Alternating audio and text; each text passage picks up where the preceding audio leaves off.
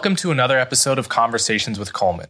If you're hearing this, then you're on the public feed, which means you'll get episodes a week after they come out and you'll hear advertisements. You can gain access to the subscriber feed by going to colemanhughes.org and becoming a supporter. This means you'll have access to episodes a week early, you'll never hear ads, and you'll get access to bonus Q&A episodes. You can also support me by liking and subscribing on YouTube and sharing the show with friends and family. As always, thank you so much for your support.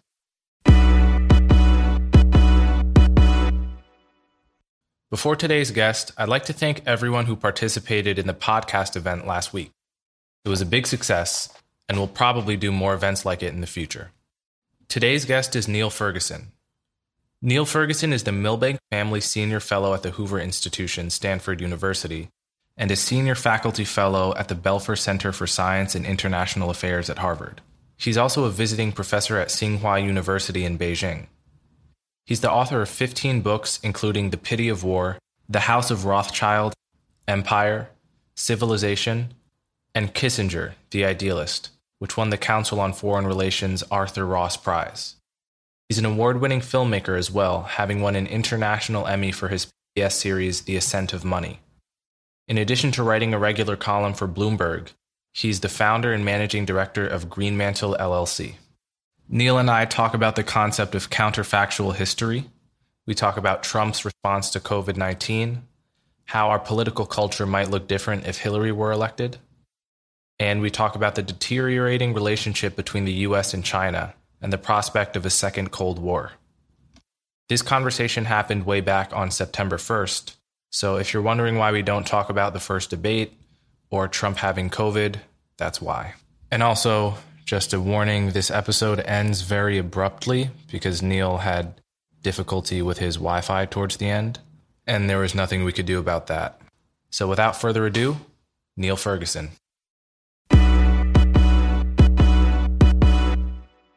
Niall, thanks so much for coming on my podcast.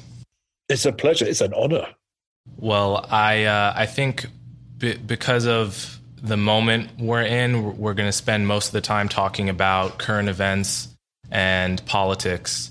But before we get to that, I want to ask you a question that I have to imagine you haven't been asked in probably a while, which is virtual history. Mm. This is a, a book you wrote how many years ago? Or a book you edited, rather? Well, it was edited. I wrote quite a lot of it, but it's a collection of of essays. Uh, must have been 1990s, uh, mid 90s. I think it was published. So practically the Stone Age. Uh, this was this was born of a sense that historians were not thinking clearly enough about what if questions. The fancy term is counterfactuals. And I wanted to get a group of of historians to address what seemed to me like good counterfactual questions in as regular, rigorous a way as possible. I wrote a long, um, rather rambling introduction where I spelt out my philosophical conviction that you have to make counterfactuals explicit. They're implicit in a lot of causal statements about the past, but you kind of need to make them explicit to do your job thoroughly. This is not at all a consensus position amongst professional historians. In fact, it's regarded uh, by most professional historians as a sort of uh, frivolity uh, or or at least an illegitimate activity. But I actually think that's wrong, and that the only way you can make coherent arguments about history is to make your counterfactuals explicit, and that's what the book attempted to do. Yeah, so we're we're we're thinking here of um, examples like what would have happened if John Wilkes Booth had missed Lincoln, right? Right, although that's not one of the ones in, in the book. The, right. the book has a couple of American chapters, a brilliant one by Jonathan Clark on the American Revolution. And uh, I wrote a, a, a, What If Britain Stayed Out of 1914, uh, Stayed Out of World War One essay. There's, there's a kind of. Um, challenge when you're doing counterfactual history, and that is to to pick the plausible counterfactual, and and and that means that you can't, or at least it's not worth, in my view, asking counterfactual questions that have no real plausibility or had no plausibility to contemporaries. Mm. So we did a one assassination counterfactual in the book, and that was that was Kennedy. Mm. And Diane Kunz wrote a "What if Kennedy had not been assassinated" chapter, and that's a legitimate counterfactual, as is the Lincoln one, because of course it was a surprise to people when he was assassinated, and most people were assuming that he was uh, going to to live and and indeed run for uh, re-election. I I make it a clear and explicit rule in the introduction that you can only, as an historian, consider counterfactuals that contemporaries themselves considered.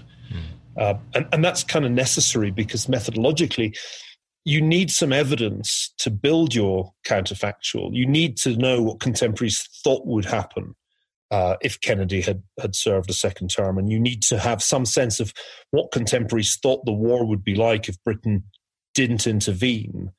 Uh, so I think it's a good rule. I mean, you can do counterfactuals like, well, what if they hadn't had any railways in the United States? I first came to counterfactual history as an economic historian because there were these counterfactual essays uh, that, that were being done by economic historians trying to calculate what contribution to GDP railroads made. Uh, to give just one example. And I remember plowing through this stuff as an undergraduate thinking, how useful is this? I mean, mm. do we really need to imagine an America without railroads wasn't something that contemporaries spent a lot of time thinking about. So I prefer the ones that had a real significance to contemporaries because in the, in the end, the historian's really trying to reconstitute past thought. And that, that's really what we do. And for me, the most important thing to convey to students and to readers is that what happened was not the high probability scenario always quite often what happened was not something that people attached high probability to ex ante. They were expecting other outcomes.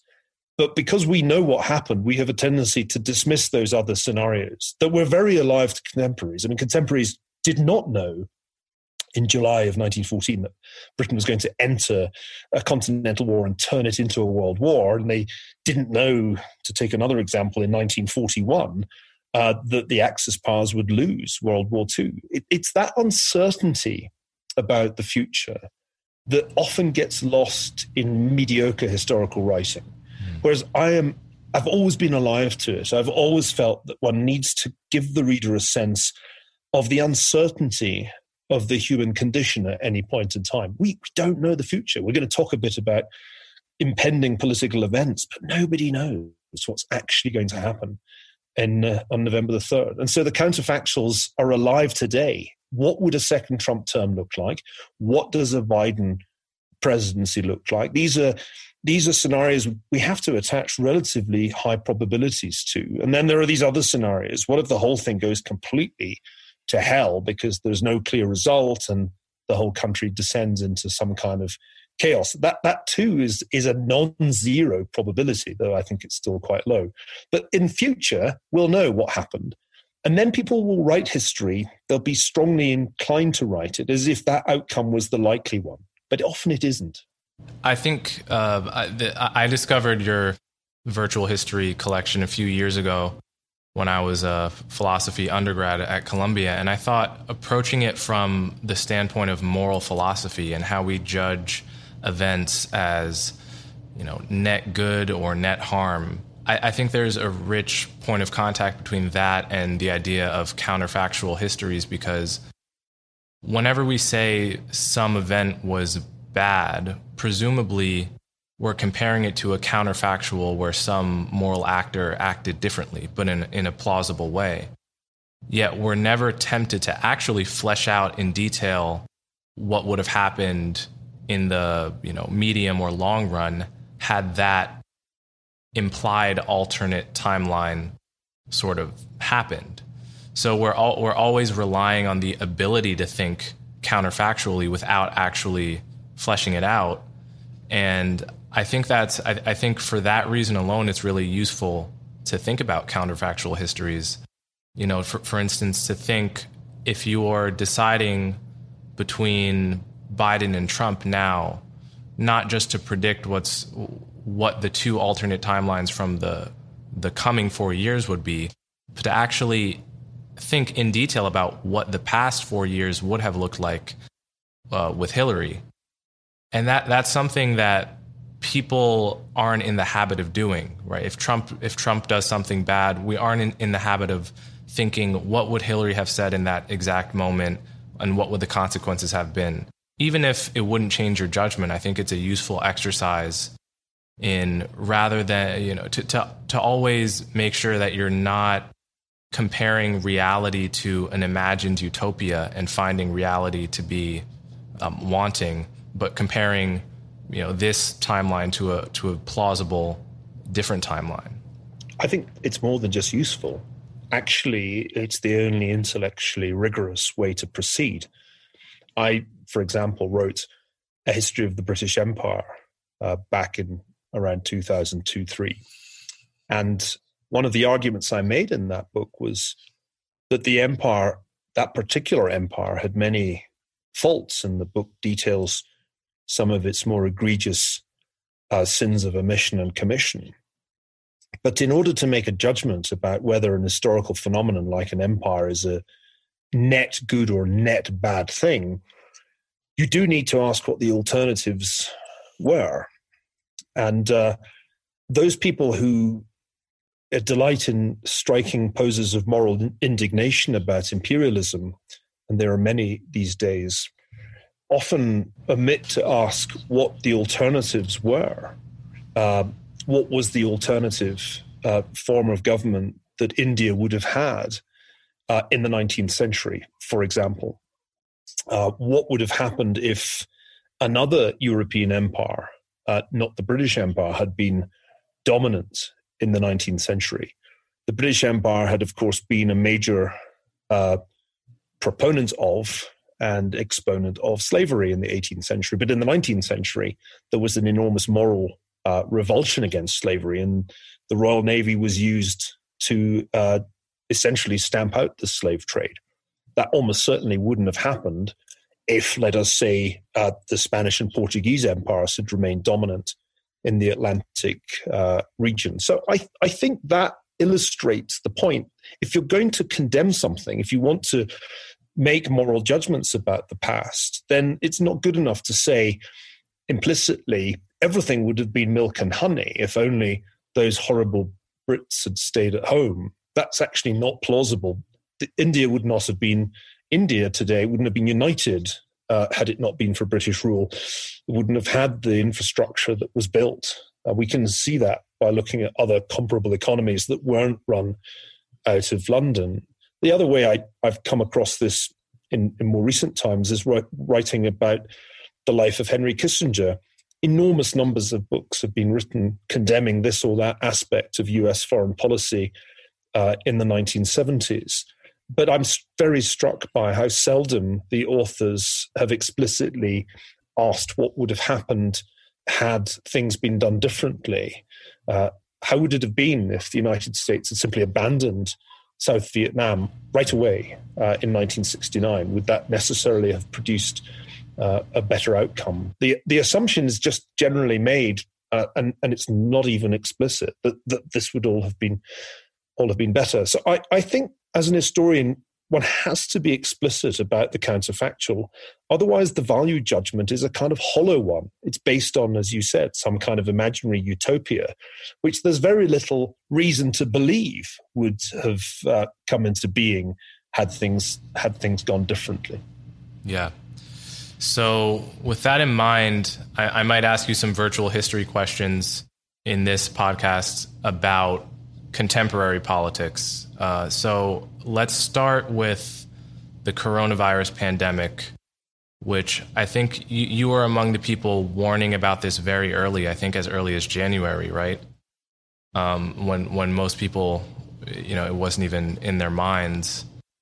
Um, I'm very curious to to know how you think the United States would have weathered this pandemic differently if we had a different president, if we had, you know, either a Hillary Clinton or some other sort of more normal, for lack of a better word, Republican like Mitt Romney. Like, how, how different do you think the death count would be? Because I, I think there are a, a range of opinions on this. Some people seem to think that but for Trump, we would be doing, you know, as good as South Korea and Singapore. And other people seem to think, you know, Trump has, you know, Trump is the only reason we're doing as as okay as as we are. So where do you stand on that? Well, I've read numerous articles implying or stating explicitly that if only Trump hadn't been president, uh, things would have been much, much better. And I think this is a mistake. Uh, James Fallows made this argument in The Atlantic, for example, uh, recently. And James Fallows is a very distinguished journalist. Uh, but he seemed to me to take it entirely on trust from his sources uh, in CDC or uh, Centers for Disease Control or the Department of Health and Human Services that um, that it was all Trump's fault that things went badly, and he seemed to take it on trust from the Obama people he spoke to that of course they would have handled it much better if it had happened to them. There's actually very little evidence to support those claims. Firstly, it's very clear that the failure that produced bad outcomes in terms of excess mortality in a number of countries, including the United States, the UK as well, Spain, Italy, Belgium. Uh, those countries actually had higher excess mortality than the US. They did even worse. But those failures were not really and can't really be attributed to the men or women at the top. They were failures of the public health bureaucracy. And if one actually bothers to do some serious research rather than just talking to self interested uh, people who have every reason to lay the blame on Trump. What becomes clear is that there was a terrific failure at CDC, particularly with respect to testing. Can't really see how that was Trump's fault. The intelligence people seem to have done as good a job as they might have of saying there's a problem in Wuhan, we should be worried about this. But the people whose job it was, like uh, the assistant secretary for pandemic preparedness, um, were completely missing in action. And I think that the real history, when it comes to be written, will show a tremendous failure of the administrative state, which Trump did nothing to prevent. Uh, perhaps at the margin, he made things even worse, worse with some of his interventions. But it can't really be claimed that it was all down to him. Actually, in January, Trump had a reasonably good impulse, which was to try to stop passengers from China coming to the United States. He was widely criticized in the liberal media for the travel ban. Uh, but actually, the only thing wrong with that move was it was too late. It was about two, maybe three weeks too late to really be effective. And it wasn't comprehensive enough because people with green cards and US passports were exempted. But his instincts were not that bad. Whereas, actually, the people whose job it was to be ready for a pandemic completely failed. And actually, CDC made matters worse by limiting the number of tests that could be done rather than ramping it up. Now, we know what you should have done because countries did it. South Korea did it, Taiwan did it, a bunch of European countries did reasonably well too. You had to very quickly, even before the Chinese confirmed that there was serious human to human spread, start testing people, uh, and then you had to do contact tracing once you found people who were infected. And those things were done successfully in some countries. Uh, but they were not done successfully in the US or the UK or in Italy. Uh, and indeed, a lot of things were done very wrong. One reason that there was very high excess mortality in uh, the state where you live, New York, um, as uh, in the UK, as in multiple European countries, was that no effort was made to prevent the virus from getting into elderly care homes. And that explains between a third and a half of the excess mortality. Is it the president's job to make sure that people in elderly care homes in New York State are not vulnerable to a new uh, coronavirus? No, that's not the president's job. So that's the first reason that I'm skeptical. A lot of the people briefing a, uh, journalists like Fallows are actually from inside uh, DHHS and from CDC. Yeah, they really would love Trump to carry the can for this. But the reality is, this was a failure of the public health bureaucracy. As for the Obama administration, um, it didn't exactly stop swine flu from uh, spreading uh, throughout the country. And as for its success in dealing with a, another epidemic, the opioid epidemic, it was a complete failure. Actually, more people died of opioid uh, overdoses in the Obama presidency than have died from COVID 19. And it happened every year throughout his presidency, and each year more people died. So I'm very skeptical about the claim that uh, if COVID 19 had come along, the Obama presidency would have dealt with it brilliantly. There's no evidence to suggest that. As for the counterfactual question, I hope I've kind of answered it. I think if Hillary Clinton had been president, she wouldn't have been doing uh, uh, press conferences in which she extolled the virtue, virtues of hydroxychloroquine. She wouldn't have done any of the really foolish things that Trump did the claims to understand it, the, the, claims that you could reopen by Easter. I don't think Hillary Clinton would have done any of that as president. But would the public health bureaucracy have performed better? I find that really dubious as a claim. Uh, I suspect actually that the outcome would have been very similar because what killed people was not really presidential action. What killed people was a fundamental failure to understand the nature of a new coronavirus, fundamental failure to learn the lessons of SARS and MERS. And some countries learned those lessons. It's just that our public health bureaucracy didn't. Mm. So I want to talk about another another issue that I think many people are probably, uh, especially swing voters, are probably. What I mean to say is there, there's probably a lot of single issue voters right now, and the single issue they they care about is violence, the response to rioting, Black Lives Matter, uh, the wider, you know, phenomenon of woke anti-racism and intersectionality, this ideology that seems to be spreading like wildfire and appears to people to be the only ethical response to seeing a black person get killed by a cop. Um, and you know, this has been the big story of the summer. And I have been thinking a lot recently about whether this problem gets worse under four more years of Trump or four more four years of Biden.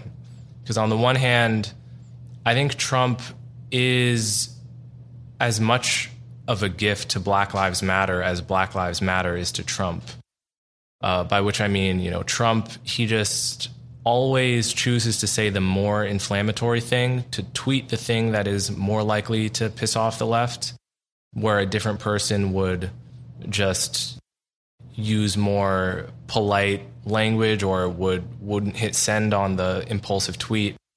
And that all adds fuel to the fire of of woke anti-racism that exists right now. And Trump has this strange way of seeming much worse than he is because he he will just you know he, will say when the looting start when the looting starts the shooting starts which on its face seems at least you know some interpretations of it just that that's a crazily um, it's going too far in the direction of law and order.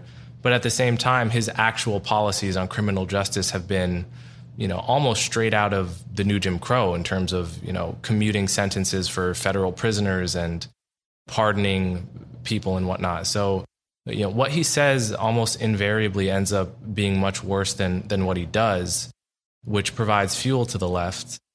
On the other hand, Biden seems like you know, he clearly he's not woke. Nobody thinks that Biden wants to abolish the police he has a track record of being a moderate on all of these issues.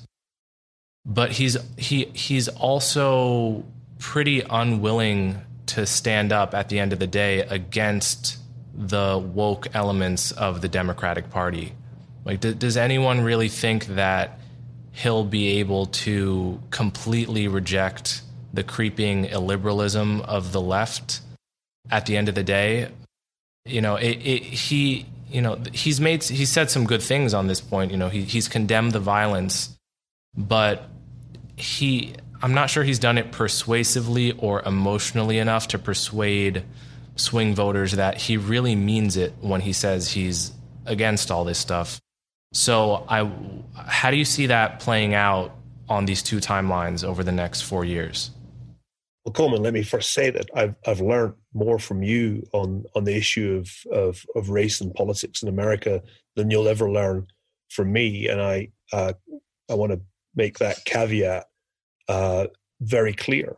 Uh, when uh, in the aftermath of uh, the killing of George Floyd, the country seemed to erupt into protest. Uh, you were one of the people I called to help me understand what was happening I'm just a simple immigrant from the west of Scotland who's uh, who's never really going to understand these things in the way that somebody born uh, African American is going to understand them. And uh, so I I want to make it very clear that this is not this is not something I can massively illuminate at its core. Um, on the other hand, I'm I'm in a, a mixed race marriage. I have two uh, sons. Ayaan and I have two sons, little boys, who are uh, going to be seen by many people as black. Um, uh, so race is part of our lives. It's part of our lives whether we like it or not, as long as we live in the United States. So I have to think about these things and I have to understand them. First of all, I think there are not many single issue voters in America today. Mm. I think what is going on right now is that uh, three issues are uh, competing for the voters' attention. Uh, the first is obviously the pandemic. Uh, the second is the economy, and the third is this issue of law and order and the broader question of uh, of of woke ideology, if you care to to use that that term. And I think ultimately Trump's fate depends on being able to make that third issue the most important issue. But he's not there yet. And uh, at this point, I think uh, the the sheer mess that the pandemic has made, the difficulty of getting a really sustained recovery under the circumstances of the last few months when we've had second waves in multiple states, all of these things make it very difficult for Trump to get reelected. And his position relative to, to Joe Biden looks significantly worse uh, than his position this time four years ago relative to Hillary Clinton, especially in some key states, like Florida, for example. So, from my vantage point, he needs the the left to keep uh, rioting, and he needs the left to keep making unreasonable public statements. He needs material to go not only to Fox News but also to Facebook conservative groups to give enough impetus to his campaign to bring particularly elderly voters back to his side because the biggest problem he faces at the moment, as far as I can see from the polling, is that because COVID 19 disproportionately kills elderly people, elderly people are very unhappy about the way it's been handled. They are conservative ideologically, and yet on the issue of pandemic uh, uh, response, they've ended up actually lining up with younger Americans. Uh, the people who are kind of open the economy enough for the pandemic are the middle aged Americans it's very hard for me to see that Trump can can make it if the elderly stay where they are. So the culture war, to use another shorthand, is really key for him. And that's why I think you're right when you say that he goes out of his way to fan the flames. And he's been doing this throughout his uh, political career. Uh, think of the fanning of the flames that went on in 2017 after the events in Charlottesville. Trump understands that there is a way of stoking the culture war so that the left will be uh, so deranged as to supply him with fresh evidence that he alone can protect middle America from the left. And the left is playing into his hands in ways that led me to sort of put out a series of tweets over the weekend, you know, how to re-elect Donald Trump, number one. And I just went through a succession of of really absurd episodes uh, that that illustrate the, the problem. Now, if Trump is reelected, which I think is getting close to being a 50% probability scenario, and particularly if it's close, and especially if it's contested and we don't get a result until some days, if not weeks after the, the election, I worry very much that the cities will burn and the, the protests will be on an even larger scale than they, they were in, in, in June. and, and that, of course, will create a very dangerous situation because it will seem to validate uh, Trump's uh, uh, re-election in the eyes of those people who voted for it, will validate his narrative, and it would encourage, I think, him and others to to to take steps that that might ultimately be harmful to the stability of our democracy. On the other hand, uh, let's think through the scenario. If Joe Biden wins, there is a sense in which Trump may be right uh, in when in his acceptance speech when he said uh, that he would be a Trojan horse, that Joe Biden would be a Trojan horse for the left. I know Joe Biden better than I know Donald Trump. Uh, clearly, Joe Biden is no socialist, and he's certainly not somebody who, uh, in any way, r- uh, relishes the spectacle of Portland burning. But the problem is that Joe Biden is an old man who has essentially been selected as the least innocuous, most electable candidate of a party that now has a very radical left wing of democratic socialists within its uh, its body. And I don't see really that um, a Biden Harris administration will do anything to check the continued spread of an intolerant, illiberal ideology uh, from the universities of the United States into every corporation, into every media organization. I think all of that will continue. So it, it, it's hard to be enthused by either scenario. You know, either we're in a sort of Twitter civil war, a kind of Facebook based conflagration, or we end up with just more of that insidious spread uh, of intersectionality, uh, grievance studies, and all the rest of it that I've seen slowly erode the quality of academic uh, life in the United States for a decade or more. That, that's, that's what's so depressing about this election. Trump isn't really a solution to any of that uh, of those problems. Actually, as you rightly say, there's a sort of interdependence between Trump and, and the woke left. Uh, he needs Antifa to set Portland on fire on a nightly basis. And they kind of need him to be inflammatory to justify their antics. Yeah, I, like you, I'm very worried about the prospect of the election be, being narrowly won and being contested. And I'm not sure which one worries me more if, if Trump wins by a hair or if Biden wins by a hair. I know that if Trump wins by a hair, predictably, I'm going to see a thousand and one op eds in the New York Times about how the suppression of the black vote and you know was the the reason that Trump stole the election. And I can also guarantee that the claims are going to be totally untethered from reality and fact checking because that's, you know, I think just in these institutions, no one wants to be the person that fact checks the claim that these, you know, black voters couldn't vote because there was an ID requirement. No one wants to be that guy at the New York Times. And that's what happened when uh, Brian Kemp beat Stacey Abrams um, for the governorship in Georgia, I, I, think it's true to say that she still hasn't really conceded that she lost fair and square. But you know, she lost by I think over fifty thousand votes, and you know, one of the big charges, you know, cited as evidence that it wasn't fair was that voters were purged from the voter rolls but the law that required that was created by a, uh, you know, a democratic legislature under a democratic governor. So it was like these basic, these these basic sort of the first questions you would ask if you asked a smart 15 year old to fact check your narrative weren't asked, much less answered in this case. And there's still people walking around thinking Brian Kemp certainly stole that election from Stacey Abrams.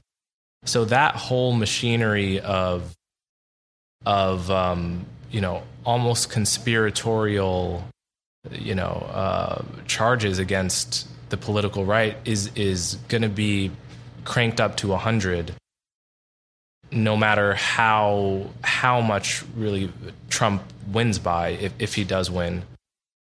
And I have to imagine that that's just going to be um, a horrible situation and, and a provocation to, to violence.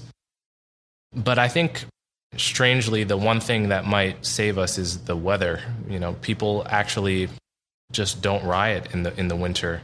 At least from what I can tell in American history, you know, there, it's it's always in the summer. It's cold and people just want to stay indoors, or they can only handle being outdoors for a certain amount of time. But it's I think it's worrying that I'm putting my faith in in just the cold to to keep them, you know, cities from from burning. I lived in the Northeast for, for many years, a dozen years, and can be quite mild in early November. It doesn't really get properly cold uh, by Scottish standards till January. I, mm. I think um, you're right that both sides will will claim that they were robbed and that the outcome was rigged. Both sides have their narratives in place uh, to delegitimize uh, the result if they lose on the Republican side, it's going to be that postal voting uh, was somehow crooked, and you've already sketched the kind of narrative that there will be if Trump uh, wins or is declared the winner by the Supreme Court. I do think that scenario in which we have a version of 2000 and the Supreme Court uh, essentially stops recounts in more one or more states would be calculated to produce a great eruption, even if it's a bit chillier than it was in July. I think the the alternative scenario in which uh, Trump is declared the loser by a narrow margin probably will have much less uh, disruptive consequences. I mean, my sense is that the Trump base is not going to take up arms, though they possess many, if he narrowly loses. Uh, I actually think that's a much less likely scenario than that we have riots if Trump narrowly wins. I think the Trump base has already so um, Im- imbibed conspiracy theories uh, about you name it, including a vaccine against COVID 19. They will essentially follow their leader into a, a wilderness of social media uh, cable TV disgruntlement, but I don't actually think there'll be much violence. Mm. So I, I do I do suspect that the problem in this scenario of the narrow Biden win is that the right just goes off to QAnon and Facebook groups, uh, vacates the scene, and at that point, there's really nothing to stop the continued uh, encroachment of the so called progressive left on every institution that's up for grabs. Ultimately, at the heart of Trumpism, the, the part of Trumpism that was a kind of legitimate populism four years ago was an observation about the administrative state, uh, the social elite, uh, Wall Street, Hollywood, an observation that, that those institutions were not only ignorant of Middle America, indifferent to Middle America, but culturally we're completely divorced from it. And I think a, a Biden Harris presidency will just be a continuation of the Obama years, only with the operatives taking a kind of no more Mr. Nice Guy attitude. Uh, that's to say, they'll get rid of the filibuster if they possibly can, and they will embark on the most ambitious program of public spending, perhaps in all of American history. It'll be bigger than the New Deal and bigger than the Great Society. And they'll do all this with the sense that uh, there's nothing to stop them now. And in a way, they'll be right because the Trumpists will have gone off to conspiracy land, and the remnants of the Republican Party will have very little credibility when they make fiscally orthodox arguments. And the whole thing seems to me to be a great economic train crash waiting to happen. I mean, the fiscal situation's already completely out of control. The Fed has just essentially said, ah, inflation target, we'll relax that. And, and I feel as if the whole uh, stage is set to reenact some version of the 1970s. And it'll all turn out to be the Carter presidency. Uh, and, and all the kind of ambitions that currently I think, um, are harbored by uh, the people who expect to be in government if Biden wins will will kind of founder on the sheer economic impossibility of what they're trying to do. Uh, to say nothing of the foreign policy crisis that will blow up very quickly between the US and China after this election, whoever is president. And all of this is going to kind of derail uh, de- derail the Biden Harris presidency economically and geopolitically in ways that will come come to dominate, I suspect, news coverage. Even in that scenario, though, I think the problem that you alluded to earlier, whereby an, a fundamentally illiberal ideology that wants to restructure institutions on the basis of a kind of hierarchy of historical grievance, that will that process will continue. Nothing will be able to stop it. And it's already so far advanced in universities that nothing could possibly reverse it. But I think what will happen is that it will carry on so that media organizations uh, and corporations behave in ever more craven ways under the pressure of uh, a radicalized, a revolutionary uh, group of people whose whose goal would appear to be fundamentally at odds with the first principles of a free society, namely free thought and free speech. Yeah, Wesley Yang calls it the successor ideology, which I think is the the best name I've yet heard for it because it doesn't have any of the baggage or negative connotations of woke or social justice, but it indicates that what this is at bottom is the thing that comes after liberalism. And, um, but eh, I, I want to, you mentioned foreign policy in China. I want to get to that in a moment. But back to what you said about what's likely to happen if Trump gets defeated. It occurs to me that that, yeah, I think you're right because you know, I think what I was worried about when I voted against Trump in 2016, um, and I think what a lot of people were worried about was that Trump was going to be a, a wannabe fascist president. You know, I, I heard the things he was saying about border and potential Muslim registries and so on and so forth. And there, what I heard was someone who just wanted to be, you know, 2016's version of Hitler. And I think what I was wrong about was that Trump is is not an ideologue in any sense. He he's not a. I think what Kevin Williamson said about him, uh, not really a defense, but the thing that se- separates Trump from an actual racist is that a racist has a kind of irrational loyalty to a particular subset of mankind. But Trump is actually incapable of that kind of loyalty. He's he's so self-concerned and narcissistic and opportunistic that he'll he'll just as easily call Pat Buchanan an anti-Semite as he will wink to anti-Semites, you know, if it if it serves him. So there's no there's no ideological fascist or racist core to him. He's just so so what that makes me think is that if he loses, he's not going to lead some you know crusade to or, or some you know, some kind of he's not going to tell his followers to storm Washington and perpetrate a coup. He's going to move on to the next opportunity for aggrandizing himself with you know, wealth and attention.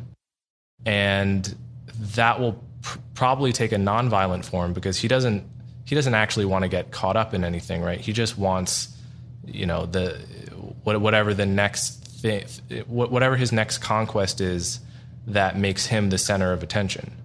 Yeah, I was very skeptical of the argument in 2015-16 that Trump was uh, plotting American tyranny and that he was a Hitler or Mussolini like figure. Uh, my old friend Andrew Sullivan made that argument. Uh, I think it's wrong. I think it's based on a category error. Uh, it's based on a kind of slightly uh, slapdash analogy with the Weimar Republic, which doesn't work at all. I mean, I studied the Weimar Republic for my PhD. This is not the Weimar Republic. Apart from anything else, the two parties are still intact. It's not as if the military would side with Trump if he wanted to overthrow the constitution. I think that can be completely ruled out. In the Weimar Republic, the universities were full of proto Nazis. Uh, the universities today are entirely on the left. In fact, it's hard to think of any established institution that would, in fact, side with Trump if there were to be some kind of assault on the constitution. In any case, Trump never was interested in that. as I tried to argue in 2016, he's a classic populist from the late 19th century who wants tariffs and he wants to uh, whip up nativist sentiment against illegal immigrants, restrict immigration of all kinds, have a go at the, the cultural and financial elite. It's a, an absolutely classic populist playbook. Even the sort of weak money element. Um, you know, uh, the populists were great haters on the gold standard. Well, you know, nobody's done more uh, and tried harder to weaken the dollar than Donald Trump. And uh, so I think he was. It was always a category error to think he's a fascist. I mean, fascism isn't just. It's just not like this. Fascism is guys in uniforms. Uh, the the right today doesn't even do organized violence that well. I'm always struck by how how un-Weimar the street violence is. It's kind of shambolic uh, compared with what you would have seen in 1920s or early 30s Germany. So I think this whole idea that we were on the brink of 1933 was tremendously bad history. Um, my friend at Yale, Tim Snyder, wrote books to this effect. Well, you know, if you know a lot about interwar Europe, after a while everything starts to look like interwar Europe. Mm. The truth is that Trump is just straight out of the 19th century populist playbook. He's a very American figure. He's a snake oil salesman. And there always is more snake oil to be sold. And in many ways, that is a more attractive activity to him than, than the violence. He's not been a violent president. He's avoided war. He doesn't really like the idea of, uh, of anything more than a trade war. So I find these scenarios today, as I found them four years ago, implausible. I also sense that his supporters, when you come down to it, are not really about to uh, march on Rome or on Washington for that matter.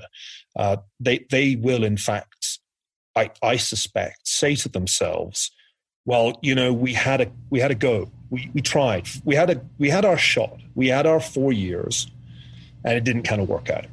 Didn't work out, and uh, and off they'll go, as I said, to their Facebook groups, and uh, and there'll be a wonderful conspiracy theory about the election to console them. But I just don't see. I've never seen this as a threat to the Constitution, apart from anything else. Coleman, the Constitution was designed for precisely the eventuality that a charlatan would become president. I mean, people like Hamilton thought about this because they'd studied a lot of history and they knew the biggest threat to a republic is always the tyrant who has the mob on his side. So they designed the Constitution so that it'd be really difficult to subvert. And Trump has sort of got the impulse to subvert the rule of law. That's obvious from the Mueller report. But his people, they didn't really let him do it. In fact, to me, the striking feature, this is a uh, Jack Goldsmith point is the weakness of the Trump presidency. That will be the verdict of history. How little he was able to achieve, how often the courts struck down what he wanted to do, how easily he was contained by the separation of powers. I mean, the midterms went against him. I just ask the people like Andrew and others who've made this argument to give me one example of a successful subversion of the Constitution that has happened in the last four years. And they can't because it just isn't really what this is about. I think there's been a great catharsis for middle America. I said this uh, when Sam Harris and I talked earlier this year. I, and, and here's another counterfactual. I said the problem here that nobody wants to quite accept is how important this catharsis was for middle America. And if they hadn't had it, if Hillary Clinton had won four years ago, then I think the mood would have been a good deal uglier. Uh, but if they've had four years and it's ended in, let's face it, uh, the shit show of COVID 19 and the economy in a hole, I think the people who voted for Trump and who will vote for him again, because the base is extremely loyal, will shrug their shoulders and say this just proves how good the conspiracy against us is. Mm-hmm. And they'll be in small town America watching Tucker Carlson, feeling pissed but they're not going to march on Washington. And nor is Trump going to kind of barricade himself inside the White House like, you know, the final scenes of Scarface. This is all this is all part of the sort of Rachel Maddow fantasy world. Hmm. So let's talk about foreign policy in China. You have argued that we are in the midst of the second Cold War, uh, whether or not we know it. Can you make the case for that to a skeptic? Well, the first Cold War wasn't immediately obvious. It took Winston Churchill to point it out to Americans uh, in a famous speech in Fulton, Missouri. And World uh, Cold War II has started in the same quiet way, the counterpart that you thought was kind of your ally, Soviet Union in the late 40s, China now turns out not to be, turns out, in fact, to be ideologically deeply hostile to you, turns out, in fact, to have a, uh, an expansionist uh, program. And it takes a while to recognize that. Back in 2007, I, I wrote a piece with Moritz Schularick about Chimerica. We argued that the US and China had become economically almost interdependent, and this symbiotic relationship was, was fundamentally unstable. And I think we were right about that. But there's still a big part of America that hasn't quite let go of Chimerica, especially Wall Street, by the way. And I, I think even in Silicon Valley, there are still a kind of lot of Chimericans around. But in truth, uh, Chimerica stopped working for Middle America years ago in the sense that manufacturing jobs were being hollowed out by, by China. The, the whole Chimerican era of globalization was fundamentally far more beneficial to China than to, to ordinary Americans. And the surprising thing to me has been how long it took Americans to react against this. I was expecting protectionism to be an issue in American politics in 2004.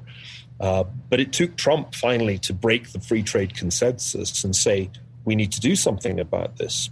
What's fascinating in the last two years has been that what began as a trade war very quickly metamorphosed into something more like a Cold War. Trump himself really believes that tariffs work. He has a completely uh, idiosyncratic view of economics that almost no economist shares. But the trade war has become a, a side issue now. The tech war is far more important. And I think if you look back on Cold War One and ask what was it in essence, it was partly a technological war. It was the fact that the United States had the atomic bomb at the outset, and the Soviets had to steal the technology to, to replicate it. And they then engaged in a technological race that ran, ran right through to the 70s at which point the Soviets really began to fall behind. Ultimately, they couldn't do computers, and that was that. Now, that tech war dimension is fully and clearly in place today. The US and China are in a tech war over semiconductors, they're in a tech war over 5G, they're in a tech war over AI, they're in a tech war over quantum computers, you name it. So that's clear enough. Cold War One was also ideological. And it's gradually sinking in, it's gradually dawning on Americans that actually Xi Jinping uh, uh, is is not only president of China, but he is actually leader of the Chinese Communist Party, and he does in fact subscribe to a version of Marxism Leninism, and that means that there is an ideological contest here. It was not the the Americans who declared this; it was Xi when he said that Western ideas of the rule of law should be essentially prohibited in Chinese uh, universities. It's China that's launched the ideological part of this Cold War. And then there's just the standard geopolitics of Cold War, as in as in the first Cold War, there are a bunch of places in play. Uh, it was Eastern Europe uh, and uh, Korea and uh, parts of Southeast Asia and parts of Latin America. Back then, this time around, the areas that really are in play are closer to China. Um, I'm thinking particularly of Taiwan, the South China Sea, and the fundamental question is can the United States remain preeminent in what Americans now call the Indo Pacific region when China has become more or less, but not quite, an economic equal? So, in all dimensions, I think we have a Cold War. Uh, it's just that we don't quite want to admit it. And, and, certainly Joe Biden doesn't want to. China was barely mentioned at the Democratic Virtual Convention. And I think that's unfortunate because it's probably the problem that will be most intractable should he become president. So, how would you rate Trump's performance on the China issue in the last four years? I think he has one and only one claim to a place in the history books. And that is that he changed the direction of American strategy and American thinking on this issue when Trump first said that he was going to put tariffs on Chinese goods at the beginning of his campaign in 2015, he was kind of treated as a maverick. Arianna Huffington said she would cover the campaign in the entertainment section of the Huffington Post. By 2018, Trump essentially had shifted uh, attitudes on this issue so much that a bipartisan consensus had emerged that there was a problem called China that the United States had to deal with. And even if you didn't quite like the way he was going about it, you didn't really argue seriously uh, that we could carry on with the strategy that previously had been adopted of strategic patience, i.e., letting China gradually take over and overtake the United States. So I think what Trump did was rather remarkable in that he fundamentally altered strategy in a way that was at odds with consensus in almost every way, and then led not only the public but the elites in the same direction to the point that anti China is about the only bipartisan issue in the United States today. The recent Pew polling shows there's been a massive move in the direction of an unfavorable view of China amongst both Democrats and Republicans. And this, I think, is Trump's significance historically, because if that hadn't happened, then I think China's rise to, to dominance was essentially an unstoppable force. Uh, and I think the Obama administration in its second term had essentially resigned itself to that. It wasn't just that Obama jettisoned American exceptionalism. He and Susan Rice basically, they basically jettisoned the idea of American primacy. Hence, we're not the global policeman. And hence, uh, an essential admission that the pivot to Asia couldn't work and China couldn't really be contained. So Trump has, I think, made this important contribution that he changed the not only the strategy but the view and I think that was necessary because I actually think, as far as those of us uh, who care about individual freedoms are concerned, the biggest threat to individual freedom in the world today is not a bunch of woke uh, poseurs in the United States. It's the Communist Party of China uh, because they have uh, the resources uh, and the vision to create a surveillance state far more comprehensive than anything George Orwell imagined in 1984 and export it to all kinds of other countries in their so called Belt and Road initiatives. So I think this is a huge issue. I think it's still underestimated, even by people whose minds have been changed by Trump, that that is his historical significance. Because people tend to focus on epiphenomena rather than on the thing that really matters. And the thing that really matters is that we don't want a world to be dominated by the Chinese Communist Party. I think that would be a very disagreeable world to inhabit.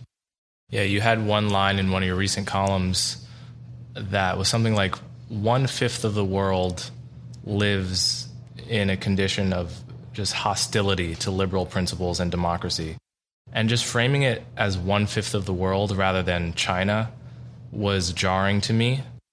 Um, and I think it's kind of a useful way to think about it. Like this is this is a huge chunk of the globe, and we could just sleepwalk into a scenario where you know China is the next global empire. That is a scenario that Chinese intellectuals discuss with increasing openness. There's no question in my mind, and this has been my view for some years, that Xi Jinping has a, a Weltpolitik, a vision of China's global uh, power that is tantamount to empire. The fact is that it's not just a fifth of humanity that can end up under this Chinese panopticon. It could be many other countries too, because China's exporting its facial recognition technology, surveillance technology, drone technology to countries all over the world. And I think this is a much more profound threat than than people in the West yet realize. We kind of think it, it's a Hong Kong problem, but it's not just a problem for Hong Kong. Uh, it's a problem uh, certainly in the immediate future for Taiwan. Uh, Taiwan is a remarkable place de facto. Uh, independent, uh, one of the most successful democracies in Asia. Tremendous advertisement that Chinese people can make democracy work, but but it is actually on Xi Jinping's to-do list before he uh, finally relinquishes power in China to bring Taiwan back into the fold of the PRC and end democracy and end individual freedom uh, in that country, and it, it will go from there. I say this as somebody who spent many years uh, working in China as a visiting professor at Tsinghua, it has pained me to watch the possibilities of liberalism be snuffed out as they have been in recent years. Uh, but ultimately, you can only draw one conclusion from the direction that China's leadership is is going in, and and that is that we are in in Cold War II, whether we like it or not. China started it, and like the original Cold War, it is a it is a fundamental threat to individual liberty and not just in China.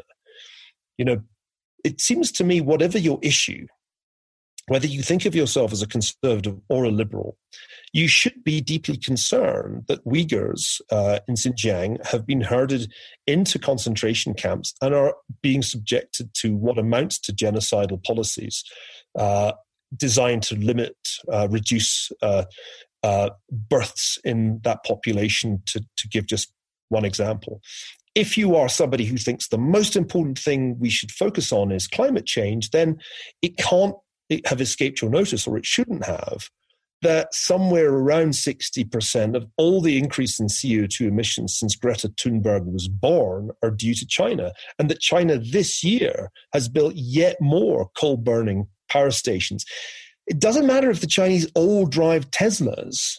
If they power the Teslas, if they charge the batteries from electricity generated by burning coal, we have not saved the planet, uh, with all due respect to Elon Musk. I don't care what your issue is. You should be concerned about the, the, the threat, the challenge of China.